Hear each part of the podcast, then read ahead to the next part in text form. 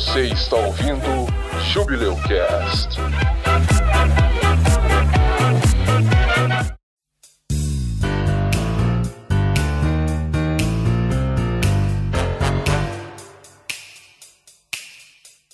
Vou roubar seu coração, poderoso, sou mal. Yamete Kudasai. Ah, agora você começou com isso, né, Josias?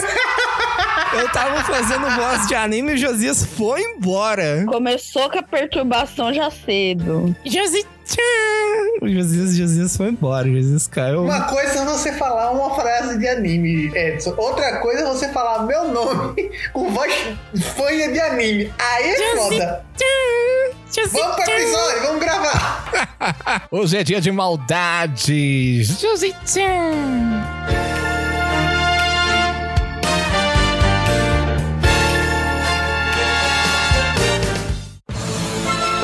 Proteger o mundo da devastação, Pra unir as pessoas de nossa nação. pra denunciar os males da verdade e do amor. Para estender nosso poder às estrelas. Clame! Josias, Equipe Rocket decolando na velocidade da luz. renda-se agora ou prepare-se para lutar, lutar, lutar. Miau, é isso aí. Ô, meu nome é Jaime e cringe quer dizer vergonha alheia e eu fiquei com vergonha agora.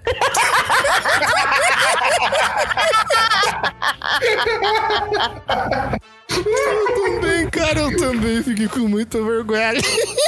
Massa foi a minha emoção, né? E o Josias, tipo, pra unir as pessoas de nossa nação. E eu, pra denunciar os males da verdade. Enfim.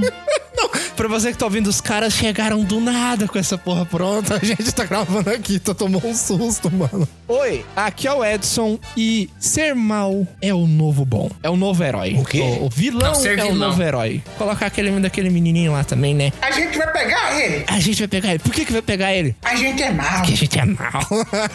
Não, porque ele é mal. E a gente? A gente é mal também. A gente vai pegar ele, A gente vai pegar ele. Por quê? porque ele é mau. E a gente? É mau também. Isso, isso aí, esse aí, Josias, isso aí, isso aí. Josias manjo dos memes. Eu tô analfabeto dos memes aí, desculpe. Quem não manja dos memes é o que, Jaime? Cringe? Não, na verdade o, Zenion ele manja dos memes. Ah, é? Mas aquele meme da Derpina, aquilo é cringe. Aquilo é cringe, né? Ah, então, É. Bom. Hoje o episódio vai ser bom, gente. Vai, eu prometo.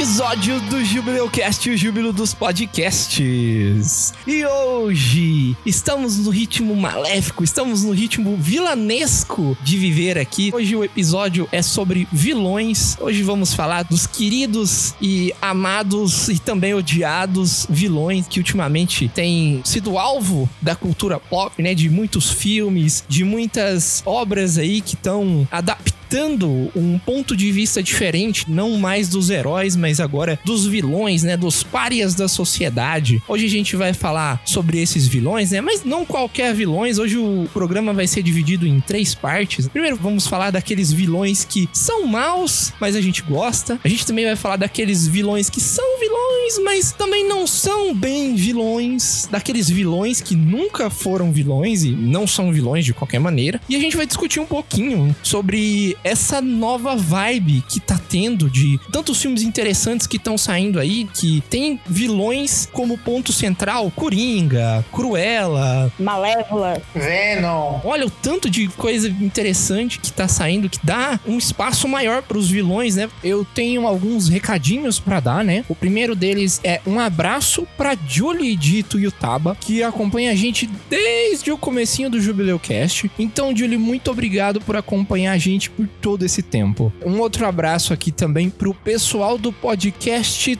Toalhada, um podcast aqui de Minas, vizinhos nossos aqui no Triângulo Mineiro. Ouçam eles lá, eles tratam dos mesmos assuntos que a gente trata aqui no Jubileucast. Eles começaram há pouco tempo, mas o conteúdo deles é fantástico. O nome do podcast é tua olhada. Eu vou deixar links também na postagem desse episódio para você ir lá e ouvir eles. Eu quero agradecer também aos nossos ouvintes internacionais que ouvem a gente. O Jubileucast é ouvido em mais de 17 países diferentes. Então, muito obrigado, não importa de onde você esteja ouvindo a gente. Muito obrigado pela sua fidelidade, muito obrigado por sempre retornar ao Jubileucast e vir se divertir com a gente. E é isso, vamos ao episódio. Prepare seu plano maléfico, treine o seu discurso de dominação mundial e prepare o flashback do passado triste, porque o vilanesco episódio de hoje vai roubar o seu coração. Vamos lá!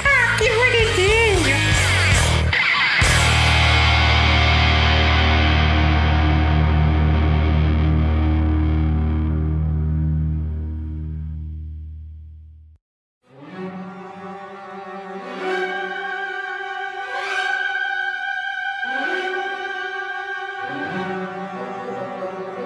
Vamos lá, vamos lá. Vamos começar aqui o episódio de hoje com o mantra, né? O mantra dos vilões. Sou mal e isso é bom. Nunca serei bom e isso não é mal. Não quero ser ninguém além de mim. Amém. Coríntios 1, versículo 0. Corinthians 1, Flamengo 2. Já dei minha gargalhada fatal. Muito bom, muito bom. Vamos Catou lá. a vamos- referência? Peguei mal.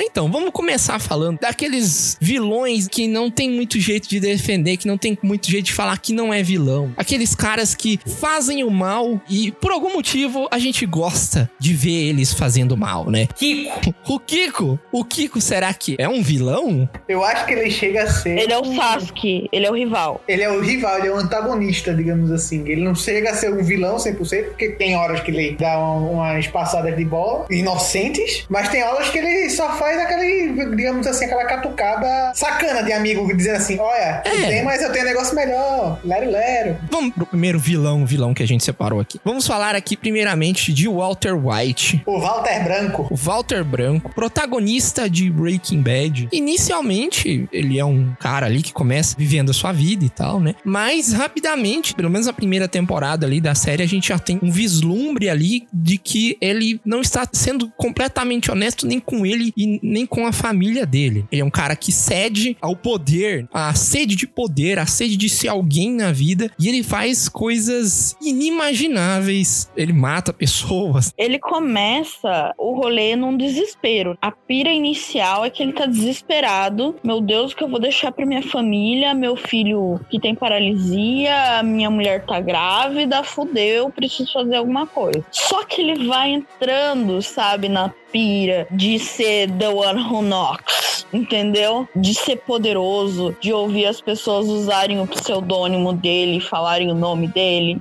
e ele vai ocupando espaço e se sentindo poderoso, enfrentando situações muito hostis que a vida dele e de mais pessoas estão em risco e ele consegue confrontar essas situações e ele começa a alimentar o ego dele com essas situações.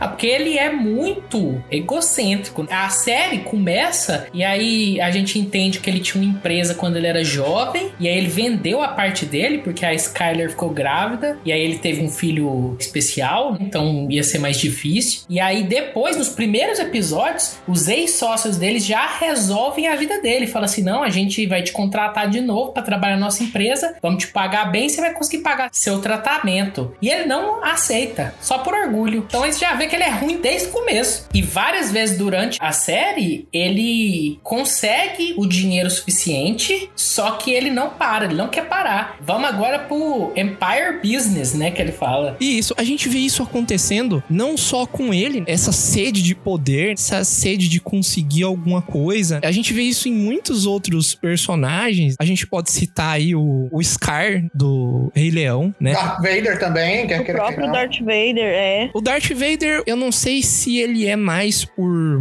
paz, não por paz de espírito, vamos dizer assim, mas por estabilidade mental ou por serventia, né? Porque ele, ele não é mais o Luke Skywalker, né? O quê? Ele, ele Não, acabou... que Luke Skywalker? Ana- Anakin. Anakin, desculpa, ele não é mais. Tu não quer arrumar uma treta com os fãs de Star Wars nesse episódio. Tu não quer fazer isso. não. Ele não é mais o Anakin Skywalker. O Anakin, ó, ele almejava de início poder pra oferecer segurança para as pessoas pra quem ele amava, né? E ele foi ficando sedento, sedento, sedento. E quando ele conseguiu, né, depois dele enfrentar o Obi-Wan e ficar naquele estado horroroso e entrar naquela armadura que é a vida dele na época que a gente conhece ele, ele não tem mais sede de poder ali. Ele é forte, ele quer comandar a galáxia. Mas por que, que ele quer comandar a galáxia, né? Pra viver uma vida de paz. Mas isso faz ele cometer coisas ruins, né? Mas o, o Darth Vader era aquele cara que fica pedindo intervenção militar, sabe? A, a sociedade livre, que era como os Jedi queriam, pra ele não serve. Ele quer alguém que comande a sociedade e transforme a sociedade num lugar melhor à força. Jedi é tudo contra o comunista, tá ok? Tem que passar o sábio do Stanley mesmo. Muito bom. Eu muito deixaria. bom. Nos filmes, na trilogia clássica, tem toda uma alegoria aos nazistas. Tem muitas coisas ali, a roupa, né? O visual deles. A maioria dos integrantes da primeira ordem, no caso aí do, do Império, serem humanos e não de outras raças, ou seja, uma raça puritana, digamos assim, uma raça pura, de unidos todos numa única raça, como se fosse a raça humana sendo superior e julgando todas as outras raças de toda, toda a galáxia. Voltando um pouquinho em Anakin, o que encaixa com o Walter White e, e o Anakin né, no processo de virar o Darth Vader é justamente isso que o Jaime estava comentando, de que ele vai atrás da segurança, ele vai com receio do futuro dar errado, no caso do Walter White, da mulher ter o filho e ele não conseguir sustentar ele, e no caso da Padmé, de ela ter o filho e acabar acontecendo a visão que ele teve do futuro. Mostraram a ele do futuro, que ela falece quando realiza o parto. É, digamos assim, o, o estopim que ele já estava meio inclinado para poder deslanchar de vez. O George Lucas, nisso, ele não sabe fazer diálogo. Ele não sabe fazer sutileza. Mas nisso, ele faz bem, de tipo assim, ah.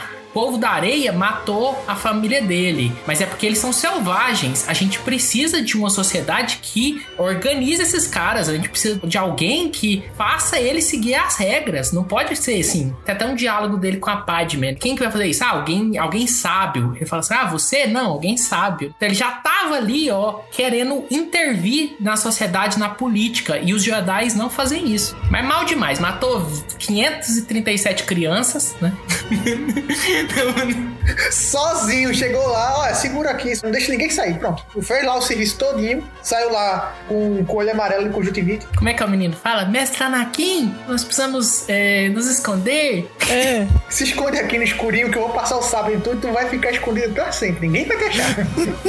O Scar tem um pouco também de nazismo, porque naquele Be Prepare, até os, a Ziana até marcha de um jeito nazista, assim. O Scar, ele é um vilão de uma época que, assim, Rei Leão foi lançado ali na década de 90, né? 94 foi, né? 90, na década de 90. E o Scar, ele é um personagem, e eu acho que até uma característica da época, tava começando a mudar, mas ainda assim tinha bastante vilão assim, de que ele é mal pelo ato de ser mal, né? Ele é mal por ser mal. E eu acho que é por isso que a gente acha ele tão interessante, né? Porque que ele faz tanto sucesso. A frase dele, estou cercado de idiotas. Eu acho que é isso, né? Eu estou cercado de idiotas. A história basicamente é o Scar preparando o golpe político até o ponto em que ele consegue, ele atinge o poder e todo mundo morre de fome. Então tá lá a Ziena morrendo de fome, ele tem o poder, mas ele não faz nada de útil. Me lembra alguém. Mas enfim, Você percebeu a curiosidade de que a Nala e o Simba são irmãos? não são não. Quem que é pai da Nala? Então, Ai, véi. Dorime. no Coelho de Leão, né? Só tem um leão que procria, né? e não tem outro leão sem ser o pai do Simba. Pois é, tem filho do Scar depois no Rei Leão 2, mas no 1 não. Sim, sim. Mas por que, que é tão legal gostar dele? Eu não sei, cara. Eu acho o Scar legal. Ele é um personagem que ele é divertido, por mais que a gente saiba que ele tá lá fazendo mal. Mas por que, que é legal gostar dele? Assim? Por que, que ele é tão legal? Ele é tão fácil de se gostar. É porque o efeito dele não é um vilão que mete medo por ser forte, assim, fisicamente. Ele não é um cara que você sabe qualquer coisa ele pode pegar o Simba e descer a lenha. Ele não é um vilão daqueles que é extremamente inteligente, de tipo fazer várias tramóias e tal. Não, ele é um Mas vilão. ele é estrategista. Não, ele é estrategista sim, mas eu não falo, eu falo no estrategista daquele de sempre ter uma escapada, sabe? De tipo, você nunca conseguir pegar ele. Não, ele tem a estratégia dele base que é para o objetivo dele. Ele é um vilão daqueles dissimuladores. Ele é um vilão daquele que pega você no emocional. Ele vai pelo sarcasmo, ele vai pelas piadinhas suntuosas, assim, passando um pouquinho da verdade do sentimento dele, mas nada que demonstra realmente o que, é que ele tá sentindo. Parecido muito Sim. com outro vilão que a gente vai falar mais na frente, que é o Loki. é, é exatamente isso que você falou. O Scar é muito Loki, muito diva, né? O vilão diva. Mas a gente gosta porque ele é engraçado, ele é divertido de assistir, é por isso que a gente gosta dele. Eu acho que é por causa das sacadas dele, assim, de tipo, fazer deboche de qualquer tipo de situação, de ele não respeitar o irmão, mas não é tipo dizer assim, de, de respeitar, de tipo, peitar ele, cuspir no chão, essas coisas. Não, ele respeita, mas você sente aquele ar de deboche no respeito dele. Oh, meu rei, eu não percebi que Vossa Excelência entraria na minha nobre casa. Você sabe que ele não tá fazendo aquilo de verdade, ele tá fazendo aquilo ali só pela zoeira, pra poder escrachar o, o rei. Mas no filme, a gente vê ele matando o pai do Simba. Esqueci o nome do. Do, Mufasa. do Mufasa, desculpa. Ele não mata o rei do Simba, ele derruba ele. Quem mata é a queda, né? É quem mata é os, é os Gnu. Gravidade com os Gnu. Claro. É os Gnu que mata ele. Eu acho legal fazer essas perguntas pra vocês, porque recentemente eu assisti o Laranja Mecânica. O Laranja Mecânica, o vilão do Laranja Mecânica, o Alex, né? Isso. Ele é mal como o Scar por ser mal, por causa que ele quer curtir a vida e ele quer, sabe, se divertir. Pra você que não viu Laranja Mecânica, Por favor, vá ver, faça esse serviço à humanidade e vá ver. Se você tiver mais de 18, de preferência, porque se você tiver menos que 18, vai ser meio um pouco traumatizante. A diversão dele consiste basicamente em estuprar, agredir, dar, Roubar. bater com formão na cabeça das pessoas, simplesmente. E ameaçar de morte. É a diversão dele. Bem pra cima, bem pra frentex. Não, não, vou, não vamos ficar dando spoiler demais aqui, não, mas o personagem é esse, né? Aliás, endorso o comentário do Josias aqui, assista, é um filme muito bom. Ele trata dessa mesma nuance que a gente tá falando aqui no episódio. Por que, que a gente assiste aquele filme? Porque o filme acontece coisas bárbaras, igual a Cami falou, coisas horríveis. E ainda assim é, é interessante assistir, porque tem algo ali, uma história que brinca com a ideia do protagonista, né, que o Stanley Kubrick, ele usa pra manter a gente ligado ali. Inclusive é li- ligado literalmente a essa maldade que o Alex tem. O filme é, pelo menos a abertura do filme, meio que enaltece a ideia de ser mal, de você ser descontrolado. Os fins justificam os meios. Ele quer se sentir bem, ele quer ter grana pra comprar as coisas e como que ele vai fazer isso, né? Roubando. Ele quer ter sexo com alguém, ele vai lá estuprar alguém, entendeu? E ele é tão ruim quanto soa aqui pra vocês. Mas por que que é tão legal e é tão divertido assistir isso, né? É tão legal assistir ele batendo nas pessoas e tal. E é um filme dos anos 70, tá, gente? Então não é uma produção super gráfica. Pelo contrário. E isso a gente pode até levar pros outros vilões que a gente tá falando aqui. As cenas de luta, as cenas de estupro beiram o teatral canastrão, sabe? Isso é na versão de hoje com cortes. Esses dias atrás eu conversei sobre esse filme com meu pai e ele disse que quando ele assistiu no cinema tinha as cenas que o Alex assistiu. A versão que eu assisti também tinha. Não, tinha, eu também, a que eu vi tinha também. Mas ele fala assim, a- a- as coisas que ele faz são meio caricatas, né? Porque se for violência real, Isso. você fica meio incomodado. Mas se for uma violência mais teatral, igual o Coringa faz, aí passa melhor. Isso, isso. É até bom a gente falar do Coringa também, porque o Coringa ele tem disso também, né? A, a violência do Coringa é uma violência bem teatral. Citando a morte do Jason Todd nos quadrinhos, é muito reminiscente do Alex. Lembra muito o Alex de Laranja Mecânica. Mas por que, que eu tô falando do- de teatralidade que tem envolvida nisso? Porque é quase uma dança, tá certo que é um filme antigo, mas isso aí também puxa pro lado da parte psicológica de ser mal, do Alex ser mal, da gente encarando a maldade no cinema de uma forma geral, né? Como assim? Vocês sabem que o Alex ou qualquer vilão, né, o vilão X está fazendo mal. E você vai lá ver o, Coringa descendo pau em alguém, dando tiro em alguém, né? E você sabe no seu âmago que aquilo ali é falso, entendeu? Que aquilo ali é só uma dramatização. Será que a gente se lembrar constantemente que é um filme, lembrar que é algo dramatizado, ver essas cenas que claramente são cenas ali que foram ensaiadas, não ajuda a gente a gostar dos personagens que a gente tá vendo? Os vilões? É, mas aí eu acho que você falou assim: ah, beleza, quando você sabe que é um filme, que deixa claro que é um filme, é muito caricato pra ser verdade, aí é uma coisa. Mas sempre que tem uma cena que é muito realista no cinema, de um cara muito ruim, geralmente a gente não gosta, a gente fica achando ruim, né? Tipo assim, ah, o cara faz uma coisa bizarra assim, e é muito real, parece real, aí você não gosta. Vou fazer um paralelo, inclusive, com o próprio Alex de Laranja Mecânica. No início do filme, acontecem várias coisas que o Alex pratica de mal. Você entende, não, aquilo é um filme, tem que seguir a história, vamos ver o que é que vai dar. Se vai ter consequência pra ele ou se simplesmente é um filme sobre ele tendo as atitudes dele. Lá no final do filme, você já tem uma visão oposta ao Alex. Você já tem uma visão de tipo, cara, esse cara já sofreu demais, não tem mais por que tá fazendo isso daí com ele. Sabe? E ainda tem aquela famosa passada de pano no final. Deixa elas por elas e todo mundo segue a vida. Isso, isso, boa, Josias. Não vamos aprofundar muito nesse negócio de passar pano, né? Nesse negócio de ver o lado dele, porque a gente vai falar no próximo bloco que é justamente isso. Esse aspecto começou a ser mais trabalhado em obras mais recentes, mas daqui a pouco a gente fala sobre isso. Outro vilão que eu gostaria também de lembrar a vocês, né? Que é o Hannibal, né? O Hannibal do filme, né? O... Eu esqueço o nome dele, como é que ele chama?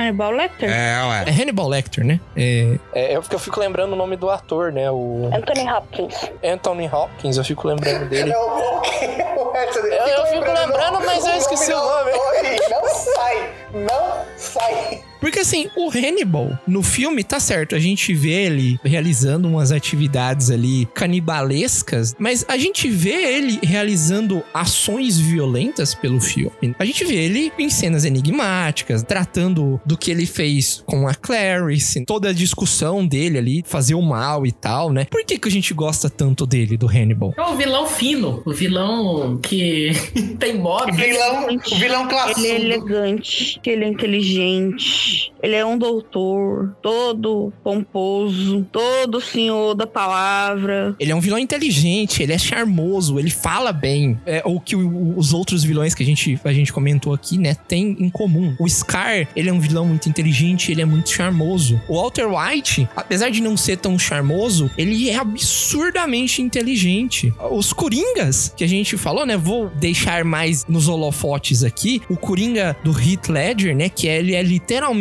um agente do caos, mas a gente se deleita, a gente se diverte muito vendo ele criar aqueles planos doidos pra matar as pessoas, né? E é interessante você seguir esse trem desgovernado que a gente não sabe aonde que vai dar e a gente pega interesse nisso. Eu acho que em questão de atos vilanescos, acho que falei certo, vilanesco. O Coringa do Heath Ledger está fazendo um outro ponto inverso ao Hannibal. Por quê? Enquanto o Coringa é o agente do caos, por exemplo, aquela parte da magia do lápis, que é a cena icônica pra mim, é a magia do lápis, ele faz o lápis desaparecer, tem a, a cena do Hannibal em que ele tá comendo um dos pratos que ele fez, e ele serve uma outra pessoa. Aí ele pergunta o que, que ele Esse tá... da série, né? É, o da série. Da série, Hannibal da Isso, série. ele pergunta o que, que ele tá comendo, aí ele continua cortando um pedaço da carne lá e bota na boca e ele diz, carne de coelho. E ele não titubeia. Ele simplesmente fala aquilo ali. É uma mentira escrachada, mas ele fala aquilo ali numa naturalidade que você olha assim, tá bom. Naquela batida de olhar assim, você dizer, não, esse cara é culpado, ou até mesmo de dizer que ele tá subestimando a sabedoria do adversário dele, que seja, no caso, a polícia. Mas é porque ele é muito manipulador e ele é aquele vilão que, tipo assim, nunca vai ser pego. Você pensa assim, né? Esse cara é inteligente, mas mas mais inteligente que a inteligência, mais inteligente que a polícia. Aí você fica assim, nossa, o que, que ele vai fazer agora? Como é que o Hannibal vai sair dessa? Como é que as pessoas vão ganhar do Hannibal? Eu acho que é justamente esse o ponto né, de fazer a gente gostar dele, que a gente sempre quer saber como é que ele vai ganhar. Muito similar a outro vilão muito famoso aí, esse vilão, ó, antigo também, que é o, o Moriarty, né, do, do Sherlock Holmes, que a gente também se diverte. Ele é um personagem muito misterioso, mas ele coloca o Sherlock Holmes em umas situações absurdas, ele comete crimes que só o Sherlock Holmes consegue resolver. Será que é isso, nesse outro aspecto aí? É mais uma coisa que faz a gente gostar dos vilões? É a, é a situação horrível que eles podem estar, né? E sempre tem esperança pra eles, né? Porque eles são de fato os vilões? Ou será que é porque a gente quer ver o vilão sendo pego e a justiça sendo feita? Sem o Moriarty, você veria simplesmente o Sherlock ficando entediado com os casos que ele resolvesse. Com o Moriarty, não. Com o Moriarty, que no caso seria o Sherlock Holmes do crime, ele sempre tá ali, pau a pau, ao ponto de, eu falando um pouco do Sherlock do Moriarty da série da BBC, ao ponto de quando ele vence o Moriarty, o Moriarty tá preso, tem as câmeras de segurança vigiando ele. Ele fica ainda paranoico com vários casos de vilões que ele sempre elabora como se fosse o Moriarty, dizendo assim: não, mas isso tem uma ligação com o Moriarty e eu tenho certeza que ele tá envolvido nisso daqui através de uma rede. Enfim, ele elabora um caso que não existe só pra justificar a ausência daquele vilão pra ele combater. Moriarty é o Mephisto, Mephisto do, do Sherlock.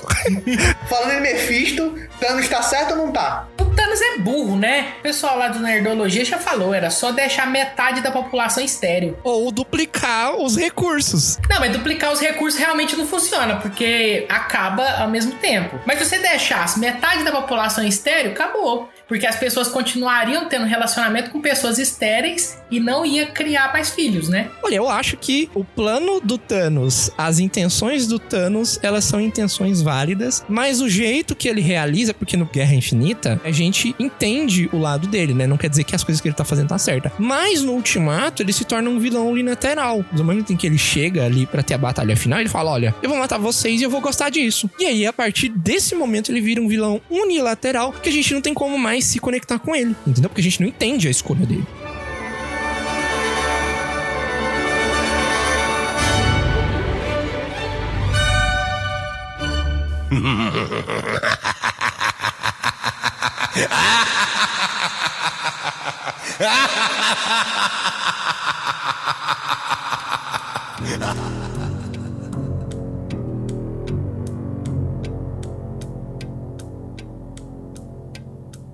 Vamos agora para o segundo bloco que a gente vai falar dos novos vilões. O novo vilão. Será que essa fórmula que está sendo usada agora nesses vilões que não são mais vilões ou não são tão bem vilões assim, apesar de alguns deles fazerem o mal mesmo? Será que essa vai ser a nova forma de você apresentar vilões? Como assim? Que fórmula é essa, né? Vamos. Eu entendi.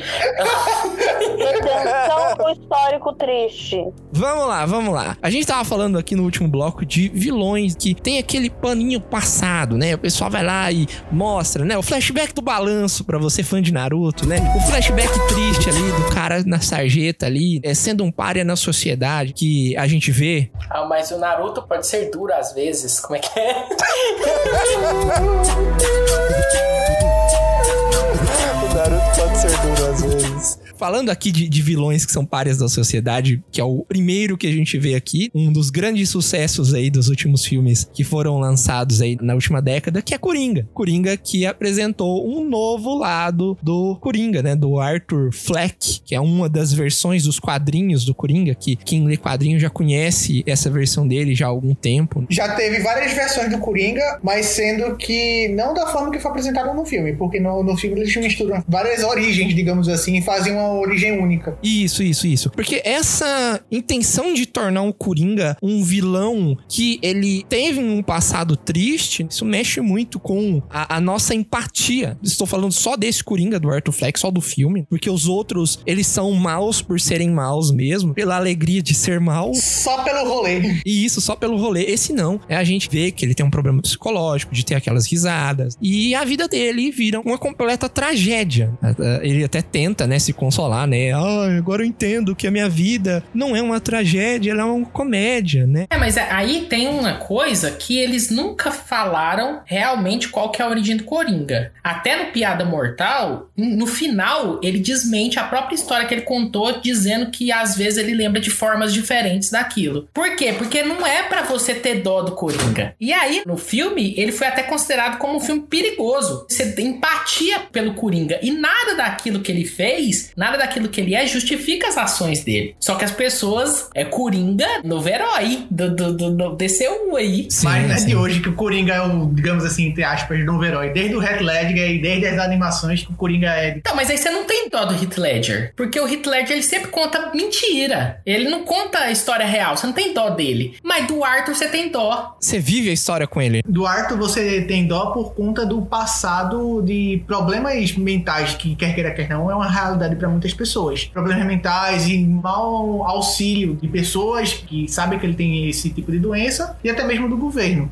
Vindo um pouquinho para a parte do próprio filme, o que deixa escancarado no filme é a parte que mostra no final que muitas coisas que ele via, que a gente via também, né, não era realidade. Era coisa literalmente de problemas mentais dele. Aí a galera fica naquela, ah, mas é problema devido à falta do medicamento dele. Será que ele não tava fazendo aquilo ali simplesmente para arrumar uma justificativa para fazer aquelas atitudes e botar a culpa na doença, digamos assim? É uma coisa que fica bastante em aberto no filme, assim. É, mas a gente tem que concordar que eles fazem um esforço absurdo pra gente gostar deles. Sim, sim, sim. Porque a gente acompanha com ele, a gente vê a mãe dele adoecendo, toda a história que ele começa a descobrir descobri com o Zuane, essa aproximação do personagem é uma característica dessa nova fórmula que eu falei pra vocês, que o personagem, ele quebra as amarras da sociedade, que eu vim falando lá desde o primeiro bloco, né, que lá do- dos anos 50, 60, 70, os vilões eram unilaterais, eles eram maus por serem maus. Toda a situação de Guerra Fria nos Estados Unidos, os problemas com o Estado, todo o medo que foi causado na população dos Estados Unidos e no mundo inteiro, desde a época da Guerra Fria, com o público acabando a se preocupar mais nesse período de paz com os problemas do governo, com os problemas da sociedade, que esses vilões acabaram sendo mais retratados na ficção. Tem um vídeo aí que eu vou deixar linkado no post que ele discute isso, né? Ele, ele discute uma cronologia das coisas que vai acontecendo, o mundo entrando numa era de paz que as pessoas têm mais tempo para olhar à sua volta do que temer o que pode acontecer. E aí é da onde também que pode surgir essas origens alternativas para os vilões que fez e tá fazendo tanto sucesso. Eu vi isso num, num vídeo do Otávio Gá, do, do Super 8, e eu achei muito interessante a constatação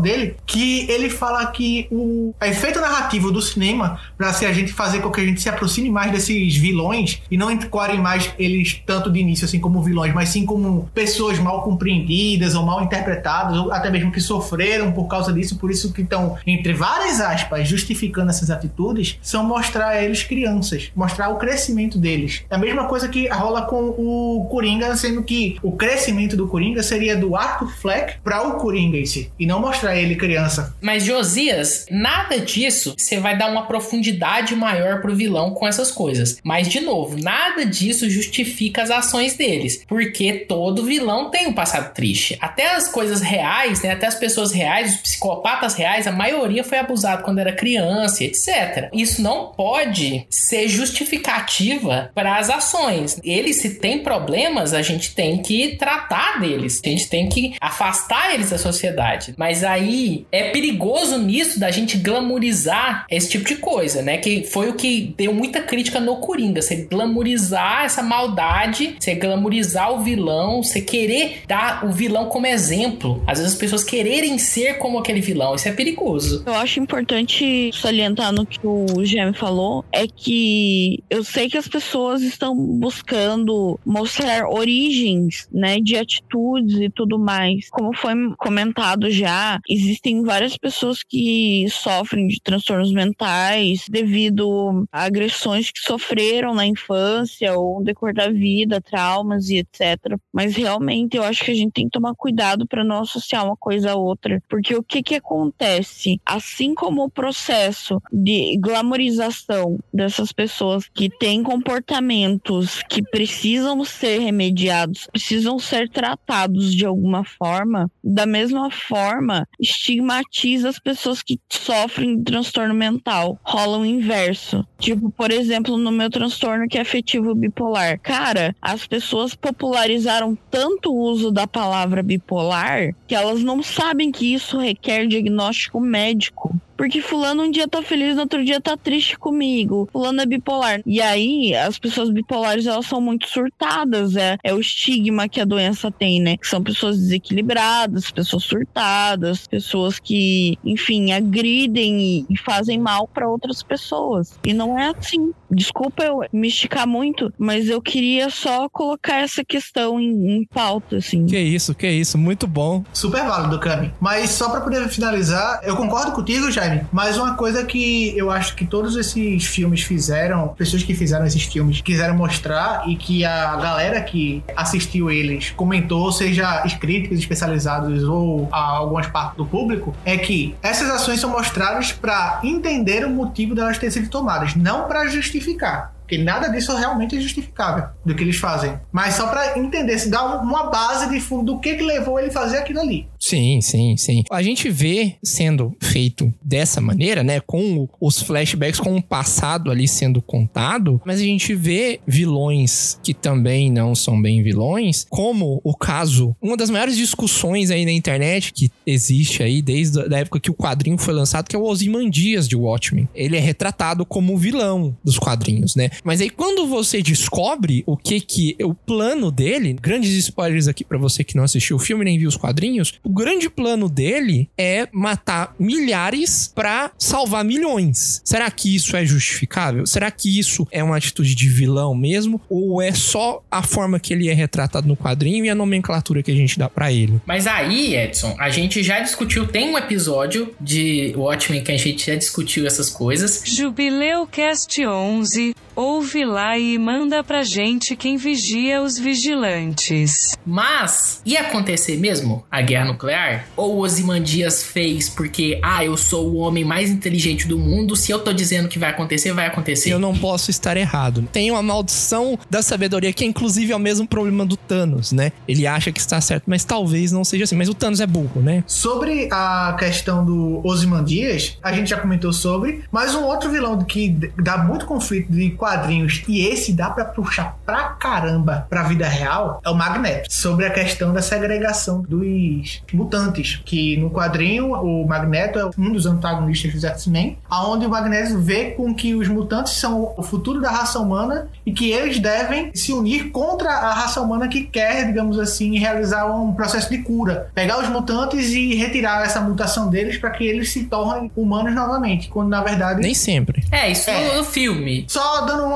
um- um exemplo do filme mesmo, que se a gente for pegar vários outros Magneto dos quadrinhos, é bem mais profundo que isso, tem outras vertentes. É porque o, o- o Magneto, tanto ele quanto o Xavier, é inspirado lá no Martin Luther King e no Malcolm X, que eles estavam lá lutando contra a segregação racial, mas de duas formas diferentes. Um de forma mais pacífica, na questão de conviver, e o outro de forma mais de combate, né? De bater de frente. E o Magneto, geralmente, ele tá concentrando nessa ideia de que não tem jeito, né? Não tem essa convivência pacífica como eles querem. A gente tem que forçar essa convivência. Porque, na visão do Magneto, os humanos sempre vão enxergar os mutantes como seres é, ameaçadores para eles por conta de cada um da sua mutação. De ser uma forma mais poderosa que os humanos em si. Enquanto vem humano que consegue parar mísseis com poder da mente, outro que solta raios, outro que tem uma força descomunal, eles sempre vão temer e vão sempre querer atacar primeiro para não ser dizimados, digamos assim. Outro ponto aí do Magneto é que ele também, ele era de uma minoria, né, que sofreu da desigualdade, né, de eventos catastróficos pro grupo dele, né, que ele era judeu, ele foi pra campo de concentração, e isso pauta o jeito que ele é. Ele viu muitas coisas horríveis acontecendo e ele é extremamente preocupado em resguardar os mutantes, né, como a boa alegoria que os mutantes são pra qualquer minoria social. Só que ele tenta proteger isso, igual o Jaime falou, né, de uma maneira mais agressiva. E em certas histórias dos quadrinhos, ele é vilão. Só tá ali pra servir de elemento narrativo mesmo, pros X-Men alcançarem alguma coisa. Mas em outras e as melhores histórias dos X-Men, o Magneto ele é tratado justamente dessa forma de um líder que tá tentando é, garantir a sobrevivência do grupo dele. Fogo dos racistas! Fogo nos racistas. O Xavier não falaria fogo nos racistas. O Xavier falaria: vamos ensinar os racistas a não serem racistas. O Magneto não, fogo nos racistas. E uma coisa que eu acho muito interessante, que eu acho que também é um dos motivos que eu particularmente gosto bastante do Magneto, é que quando tem esses arcos, e até quando o próprio Magneto ele é vilão, quando ele encontra com Xavier, que digamos seria seu contraposto da força, fazendo paralelo com Star Wars rapidinho, eles não se agridem de tipo Naruto, Sasuke quebrando pau. Eles simplesmente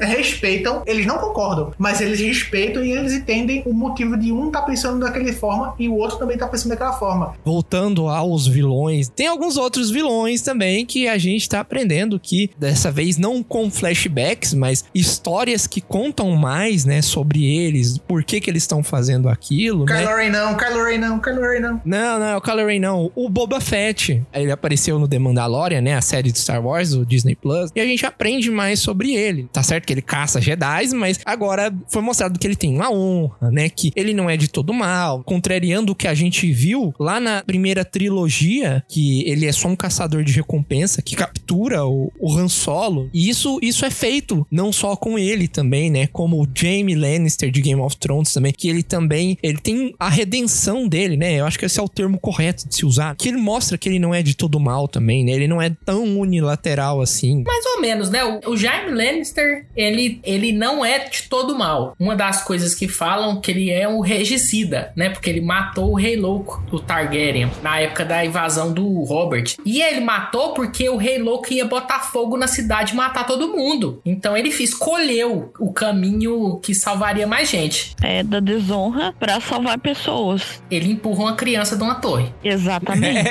Eu gostaria de frisar e enfatizar esse fato. A criança sobreviveu e ficou paraplégica, mas É, como a gente viu com o Anakin, matar criança geralmente não vai bem, né? Mas o Jaime e esse negócio regicida dele é só dito depois. É só depois que a gente aprende por que que ele matou, qual que é a relação que ele cria ali com a irmã dele, por que que os Lannisters são daquele jeito. Ele começa mal, ele começa vilãozão, só que depois ele vai sendo puxado ali, né, pra aquele cinza, né, que todo mundo acaba sendo em, em Game of Thrones. Master e Missy. Gente, falar da Missy já é um spoiler. É, não tem jeito. Mas não tem jeito, né, cara? Precisa falar. A questão é que a trajetória do Master é que ele é vilão, meio trickster, assim, também com ideias de gerar caos e provocar o Doctor, porque ele gosta, porque ele gosta de causar. Só que aí, em um dos planos dele, no decorrer do tempo, e assim, essa implicância que ele tem com o Doctor, eu sei que ela provavelmente tem mais histórias lá na série clássica do Doctor Who, essa que eu não acompanhei, não vi, né? Eu só vi a série atual, série atual que eu digo desde o Eccleston. 2001. Isso, já não é mais tão atual assim, não é mesmo? Só 20 aninhos.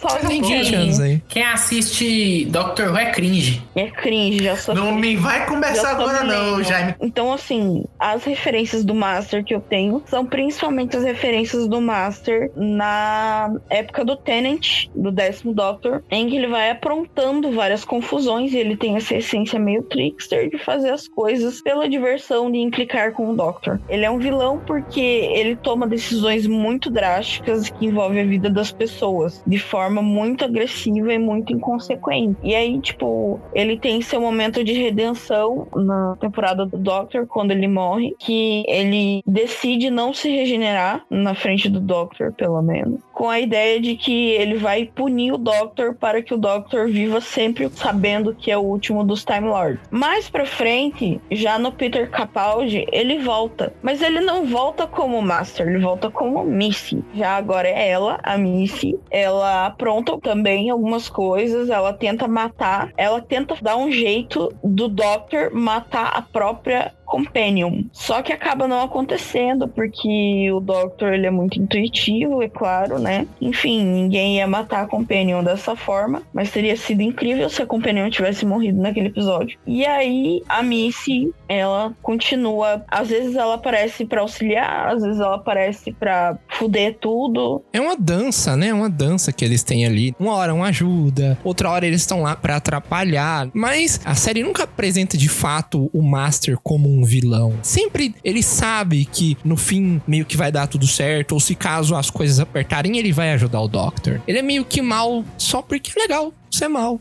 Né? É é a mesma coisa com a Cruella, né? O Cruella, o filme recente da Cruella que eu também assisti, né? Que também brinca com isso aí, né? A gente acostumado a ver a, a Cruella sendo má e tal, né? No, no desenho do, dos 101 Dálmatas, né? No filme, no desenho. Mas no filme não é bem assim. Ela mostra que ela nunca iria matar cachorrinhos pra fazer um casaco de pele. Mas ela é má. Como que não ia? E os outros filmes? Por que, que ela é má? Por que, que ela fala nisso? Por que, que ela, ela é desse jeito? Aí vocês vão ter que assistir. E é muito bom. A maldade maior que existe no mundo é matar um cachorro. Agora, matar 101 cachorros. Concordo. Eu acho que de longe é o melhor live action da Disney até agora. E eu recomendo demais você assistir. Eu vou só deixar esse gostinho aqui pra você, que ela não é exatamente má, mas ela também não é boa. Não é muito difícil ser o melhor live action da Disney.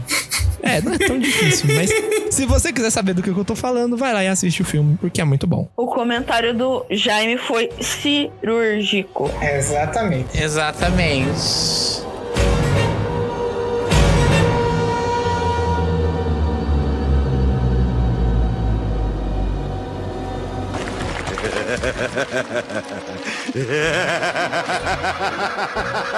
ah!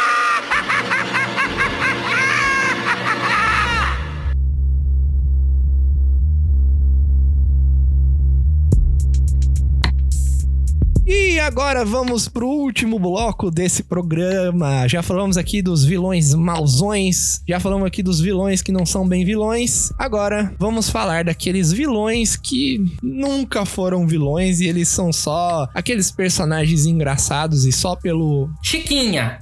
De É, agora a gente já vai falar de vilões mais caricatos, de conceitos aqui que são só pra brincar mesmo com o tema de vilão. Eu acho que o primeiro exemplo aqui que a gente pode dar é o Megamente, né? Que ele brinca com a, a temática de vilão, que ele quer ser um vilão, ele cresceu a vida dele inteira pra ser um vilão, Ô, mas ele não Edson. se sente bem com isso. Oi? Sabe qual é a diferença de um vilão pra um super vilão? Ah. A entrada triunfal. Ah, isso aí. Tá vendo? Esse é o nível de Megamente. Megamente é literalmente o vilão que eu tinha comentado sobre o Moriarty, sendo que de uma forma mais cômica, mais aliviada pra criança, que é o seguinte: ele tem um super-herói na cidade, que é o Metro Man, se não me engano, e ele é o, o vilão, mas ele é um vilão daquele que ele faz questão de perder. Ele nunca se esforça 100% pra vencer. O negócio dele é um embate. O negócio dele é um embate sempre. Agora, quando um dos planos dele, que era pro super-herói sair vivo, ele morre, o Megamente ele começa a fazer umas coisas lá pra dizer assim: beleza, eu venci, vou começar a construir meu império. E ele fica esperando um outro herói aparecer pra impedir ele. Não aparece. A população fica desolada, todo mundo aceita com a cabeça baixa, porque sabe que ele é um super vilão, que ele pode construir uma arma ou até mesmo um aparelho pra poder prejudicar a população e aceita. Aí ele fica com aquele vazio dentro dele que ele sabia que não era o que ele queria. Ele sempre queria tentar e ser impedido. Ele fica entediado, aí tem o, comparsa dele, que eu acho aquele ali muito demais. É um peixe baiacu com armadura meca, que é o comparsa dele, se eu não me engano, o nome do peixe é comparsa. E eles ficam dialogando entre si, dizendo assim: não, vou agora criar então um soro de super-herói e dá pra qualquer doido aí que tope fazer o serviço. E ele encontra um cara, dá o soro pra ele e ele, beleza, agora vamos começar. Sendo que o cara ele é corrompido pelo poder. E aí, o que o verdadeiro herói no vilão nasce, digamos assim. Ele brinca com esse conceito de vilão, né? O Detona Ralph também faz isso, cara. E o Detona Ralph faz isso de uma maneira muito boa, né, cara? Uhum. Porque o Detona Ralph era um videogame antigo. Eu não sei se era mesmo ou se é só a história do filme, na verdade, né? Não, ele é baseado no Donkey, Donkey Kong. Kong. Ah, é verdade. Ele é baseado no Donkey Kong. O primeiro Donkey Kong, antes de sair Donkey Kong Country, né? Todos aqueles jogos que exaltam o Donkey Kong, ele era um vilão do Super Mario, que tentava subir as escadinhas lá e ele ficava jogando barril. É baseado no King Kong também. Também, também, né? Que também é um vilão. No filme ele fica jogando tijolo porque ele fica no topo de um hotel, onde tem uns moradores que ajudam o Fixit Felix Jr. É um nome bem complicado pra falar rápido. Conserta Félix. Isso, conserta Félix. A subir e a dar power-ups e tal. E é no lugar dos barris, que seria o Donkey Kong jogando Jumpman, ele fica jogando tijolos que ele tá quebrando o, o prédio. Que ele, no caso, ele, é o jargão dele. Eu vou detonar. Ele vai detonar o prédio e o Félix tem uma marretinha pra sair consertando as coisas enquanto sobe. É uma virada legal também no tema, né? Principalmente esse lemazinho que eu li no começo do episódio: sou mal e isso é bom. Nunca serei bom e isso não é mal, sabe? Isso é lá do Detona Ralph, numa reunião que tá lá os vilões de Street Fighter, o Zangief, o Bison, tem os vilões de Sonic, os vilões, o, o vilão de Mario, inclusive, o Bowser tá lá. Sim, o Bowser tá lá também. Os fantasminhas do Come Come é muito, muito divertido. E aí eles discutindo, né? Ah, cara, ser mal é muito difícil e tal. Uma cena meio de metalinguagem, né? Brincando que eles sabem que eles são vilões. Os antagonistas do negócio. E nem sempre eles estão bem com isso, né? Ah, não. Uma vez eu queria ser eu a pegar os power-ups, né? Pegar os poderzinhos e salvar a princesa, né? O rolê todo se envolve em torno do reconhecimento, porque sempre é o herói que fica com a vitória no final e o vilão é sempre derrotado. Nunca tem um reconhecimento pelo vilão, pelo esforço que ele teve, por mais que seja fazer o mal, digamos assim, mas nunca teve um reconhecimento pro vilão de tipo, poxa, o cara foi um desafiante honroso, ou foi difícil vencer ele. Nunca tem um- uma premiação para o vilão. Aí esse é todo o plot do filme e do grupo de vilões, que eles estão basicamente ali para poder se suportar um ao outro. Ah, é porque esses vilões aí, do- desses jogos antigos, eles não são vilões de verdade. É uma brincadeira. O Bowser, ele tá brincando. É, Ele rouba a Peach, a Peach sai, vem o Mario. É, é- é uma brincadeira, Mas né? assim, né? a- ele rouba Peach e a Peach foge com ele. Não, não É, tem uma sabemos. animação que eu vi no YouTube, ele discutindo lá. Abre os olhos. Não é o Bowser que sequestra, não. É ela que foge. Muito bom. A parte do plot do filme é justamente essa, que o Detona Ralph, ele cansa de ser o vilão e ele simplesmente vai pra outro jogo que ele quer ser o herói, quer ser o protagonista, quer que a galera jogue com ele. De alguma forma, ele quer ganhar um prêmio, ele quer ganhar uma medalha. Mas ele não é bom sendo o herói, ele é bom sendo o vilão. Exatamente. E aí a ideia do filme é se aceitar como o seu papel. Exatamente, se aceitar como você é. Uma lição muito boa. Que também é o negócio da Cruella, né? Cruella, né? Da Cruella? Sim, também, também. É, porque no filme. Sabe, sabe no começo do filme, tá, gente? Isso não é spoiler, não. Isso é os cinco primeiros minutos do filme. Porque a- a- aquela personalidade da Cruella, ela não é má todo o tempo, daquele jeito que a gente vê no desenho, né? Aquilo é uma personalidade dela. E aí, de início, ela tem que oprimir esse lado dela e ser toda boazinha. É um extrapolar do que a gente passa, né? Porque mesmo a gente não pode ser bonzinho todo o tempo, né? Quem dá conta de ficar sorrindo todo o tempo? Ou sendo bonzinho todo o tempo? Ninguém. Tem uma hora que a galera quer explodir e tem que arrumar um escapezinho lá pra poder Isso, extravasar e depois volta. E aí a Cruella ela aprende a se aceitar, né? Do mesmo jeito que o Detona Ralph faz, né? E o Megamente também faz. Mas agora eu quero treta. Colocamos aqui alguns nomes aqui que eu quero ver. Falaram aqui que o Snape não é bem vilão. O Snape é mal demais. Caraca. Pra mim, ele é velho. mal, mal demais, o Snape. Olha, eu vou falar, eu acho que ele é muito babaca em muita coisa. Ele é arrogante, ele é nojento, mas assim, considerando primeiro o fato de que ele foi muito traumatizado e que as coisas que ele fez de mal foram para ajudar, mesmo sendo matar o Dumbledore, que foi tipo para salvar a vida do Draco, basicamente, e dar continuidade ao plano do Dumbledore. Então, assim, ele foi a extremos pela lealdade dele com o Dumbledore, sabe? É complicado essa situação aí, viu? Mas não precisava ficar aterrorizando as crianças da primeira série, né? Vocês nunca terrorizaram criança na vida, né? Já, Eu- mas esse eu não é o não. ponto. É aquele negócio, a gente faz por esporte, por profissão é meio complicado. Você, velho, aterroriza as crianças na rua, credo. Chega as crianças ouvindo K-pop. ah, mas Ouvindo aí... som alto no, no ônibus. Essa Generation Z aí que tá se achando super foda, chamando a gente de cringe aí. Cringe. Cringe aqui não paga boleto, digo mesmo. Falar mal da geração dos Zenials é cringe. Nossa, cara.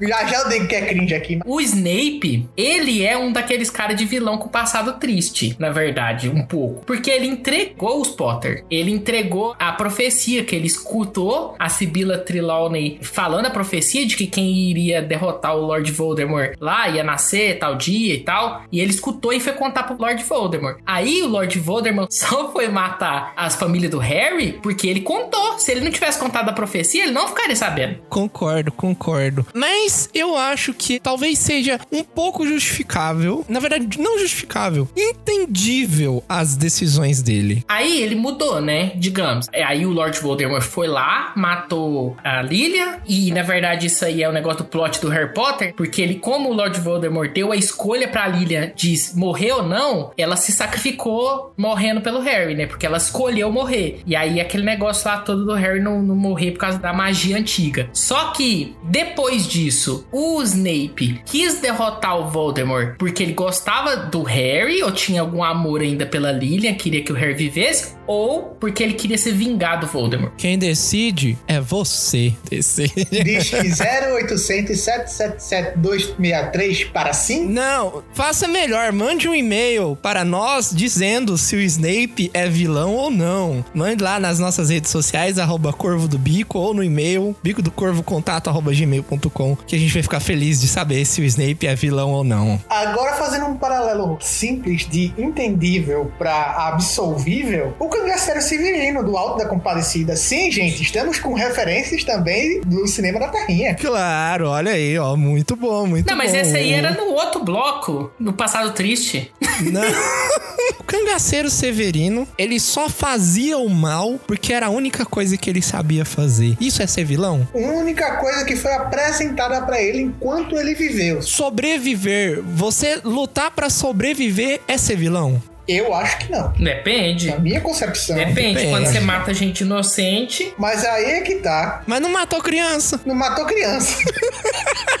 Nem cachorro, já tá na frente Darth Vader. A cachorra do filme morreu sozinha. Quer dizer, mataram ela, né? Mas não foi o que eu quer ser. O Severino, eu acho que ele é vilão de verdade, assim, só que com um passado triste que você pode. Ah, não sei, né? Mas tem um cara que talvez encaixa melhor, que é o. O João Grilo? O João Grilo, aí ele, ele é meio vilão. João Grilo é o famoso anti-herói trickster, né? Trickster, É, trickster. ele é o trickster, é. Ele faz coisas, ele bota as pessoas em perigo, igual o Loki, que também tá nessa sessão aqui. Assim, ele causou indiretamente a morte de uma galera lá em Nova York, mas na hora do vamos ver, ele não é mal, né? Igual a gente tá vendo na série que tá lançando agora dele. Mas voltando pro João Grilo, eu concordo que ele não é vilão, mas ele fez umas coisas aí questionáveis. Aham, a prova é tudo que ele teve, digamos assim, a segunda chance. Enquanto o cangaceiro foi direto pro céu. Absorveram os pecados dele, porque ele só tinha conhecimento do caminho ruim e aí passaram o pano pra ele. É porque existe todo um contexto histórico, né, galera? Do que? Do que? Do cangaço em si.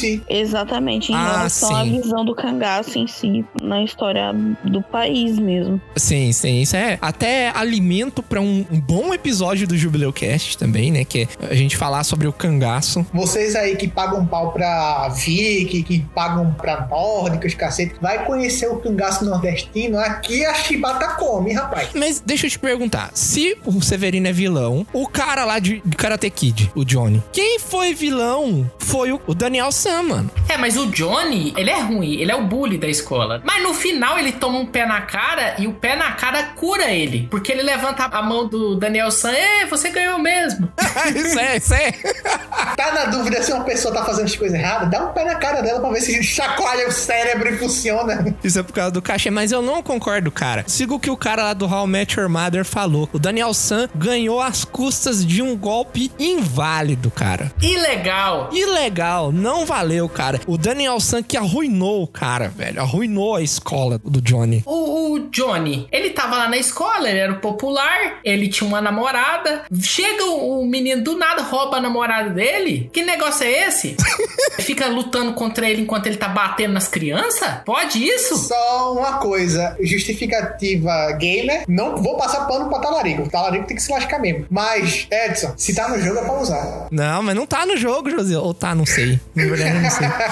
Que golpe não existe. Aquele negócio lá, cara, do cara levantar a mão pra cima e dar um chute, aquilo lá é, no mínimo, questionável, cara. No mínimo. Eu prefiro aceitar esse aí do que aceitar o outro novo Karate Kid lá que dá um mortal pra poder chute. Porra, cara. É porque o vilão do Karate Kid, na verdade, é o Creasy, né? É o Creasy, o John Creasy. O Johnny, ele é o coitado, né? Ele é vítima também. Ele é o bucha de canhão, famoso. Se o Johnny é vilão, o Venom é vilão O Venom de qual? do filme. Ele é vilão? Ele não é Ele vilão. é anti-herói. O simbionte é um vilão. Mas é porque no trailer do filme novo, ele aprendeu a conviver. Tem o trailer lá novo, inclusive vai estar na descrição, tentando fazer um omelete, né? Tentando fazer coisa pro Tom Hardy comer. E não dá certo, mas ele tá lá tentando se encaixar, né? Sim, sim. Mas aí eu pergunto, será que o Venom, ele era meio que ali, nos tons cinzas ali, ele se tornou mal porque ele tomou ódio do Homem-Aranha? Porque o Homem-Aranha levou ele pra uma torre sem explicação nenhuma, entre aspas, entre aspas, é claro, né? Sem explicação nenhuma, levou ele pra uma torre e arrancou ele do corpo do Homem-Aranha, né? E aí ele ficou com raiva dele. Não, mas não tem isso no filme, não. Ele tá fazendo um paralelo. Tá Tô fazendo um paralelo. Porque o Venom que a gente conhece dos quadrinhos, ele só fica com raiva do Homem-Aranha, porque o Homem-Aranha vai lá e quase destrói ele com os barulhos do sino lá. E aí o Tom Hardy, não, o Tom Hardy, o Ed Brock, ele vai tentar ajudar a conviver com o, o simbionte. Será que o Venom, ele era bom, né, ou no caso cinza, e ele foi feito mal ou ele sempre foi mal? O simbionte é um alienígena. Ele não tem a moralidade humana. Então ele não era mal. Eu acho que o Venom e todos os outros simbiontes não têm uma moralidade definida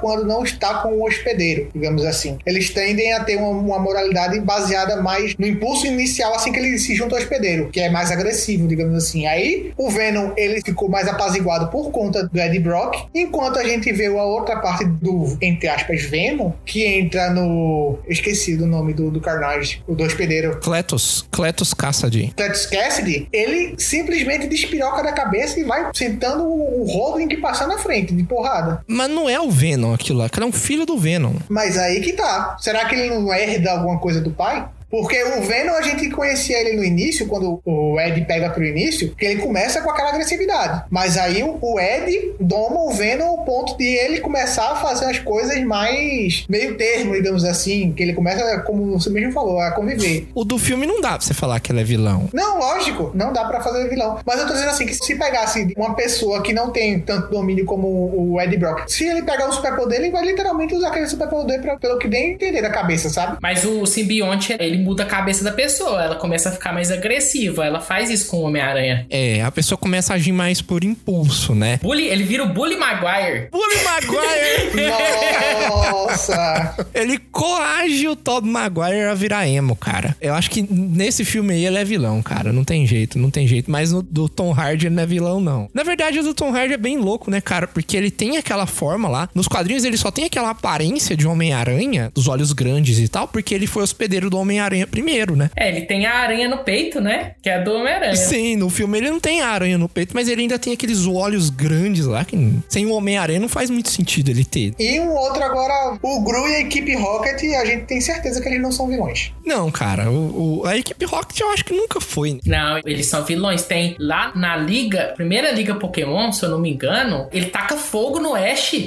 Tem uma hora que cai, que cai um trem de fogo no Ash lá um- e, e ele ia morrer. Ó, não, então peraí, então peraí, a, a mesa está virando, eles tentaram matar a criança. Não lembro direito. Eu lembro deles tacar fogo no Ash. Eu não lembro por quê. Eu lembro que tinha uma cena que foi censurada que pegavam o Ash de refém. Tem alguma cena lá que os Pokémons iam salvar ele, provavelmente. Mas eles usavam arma de fogo pra render o Ash. É, bicho. É o episódio do Safari Zone da Liga Índigo. Esse episódio não foi ao ar no Brasil, tá? Ele foi censurado por causa do uso de armas de fogo. Mas consiste em basicamente que a equipe Rocket sequestrou e ameaçou o dono do Safari Zone, da Zona Safari, porque eles sabiam que na Zona Safari tinha um Dratini. E rola essa treta toda, mas eles são atrapalhados e não conseguem fazer nada no final, como sempre. A equipe Rocket chegou lá e falou: cadê o baiano? Cadê o baiano? A Jess é mandraca, né? O quê? Vai ficar aí. Se vocês não sabem o que que é isso, vocês são cringe. Ah, não, cara, de novo isso. Eu Já sou me... uma draca. Eu também sei o que é mandrake. Só eu que sou cringe, então, gente. Desculpa. Eu acabei virando vilão aqui. Vamos terminar esse episódio. Tá bom. Pagar boleto é vilão? Não, o boleto que é o O vilão. boleto que é o vilão. Mas se você paga boleto, você é cringe. Chega disso, mano. Meu Deus do céu. O Jaime virou Millennium, cara. Vamos, vamos terminar isso aqui. Gem- É Millennium. O Jaime é Millennium. Ele é velho, que nem nós. Eu não, sou jovem.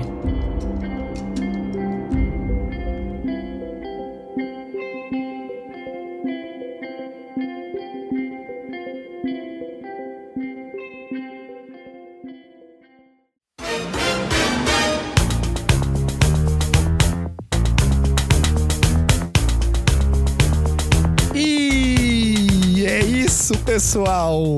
Espero que vocês tenham gostado de mais um episódio do Jubileu Cast aqui. Espero que vocês tenham se divertido com a discussão, né? Teve alguns pontos meio filosóficos. Esse finalzinho aqui foi mais zoeira. E se você gostou desse episódio, peço pra você mandar pra gente o que, que você achou do episódio. Deixa o seu curtir, se inscreve no canal do Jubileu Cast aí, na onde der pra se inscrever. O Apple Podcasts, ele começou agora com a oportunidade de deixar as pessoas se inscreverem, né, no feed. Então, se você ouvir por lá, se inscreva no feed da gente. No Spotify dá pra seguir. No Google Podcasts dá pra seguir. Eu não sei dos outros agregadores de podcast, mas sigam a gente onde der. E manda pra gente o que, que você achou desse episódio, né? Você pode deixar por comentário nas nossas redes sociais. Aliás, sigam lá. Todas elas são Corvo do Bico. Se você quiser mandar por e-mail pra gente, é igual eu disse anteriormente, bico do corvo contato gmail.com ou você pode mandar pelo formulário do site, né? Não só o que você achou desse episódio, ou se você quiser que a gente fale sobre outro assunto aqui no Jubileu Cash, de inúmeros assuntos que a gente abordou aqui: jogo, série, filme, livro, mangá, anime e o que for. Né? A gente. K-pop. K-pop. Nossa, falar de K-pop seria um programa muito peculiar, né? BTS, né? Falar de BTS. Crítica também sobre o episódio. Se você não gostou de alguma coisa, manda lá também pra gente, né? Não precisa ser só falando coisas boas, né? Pode ser coisas ruins também. Se a gente está num período meio turbulento aqui, eu estou de mudança. Desculpem pelo atraso nos últimos episódios. Vamos em breve voltar aí ao ritmo comum aí do Jubileu Cast. Mas agradeço por vocês seguirem a gente, agradeço pela lealdade. E é isso. Até o próximo episódio. Um grande abraço. Tchau! Tchau. Vou fazer igual o Jaime no final. Tchau. Eu não falo assim? Não fala. Falar tchau com voz fina é cringe. É cringe, né, cara? Meu Deus.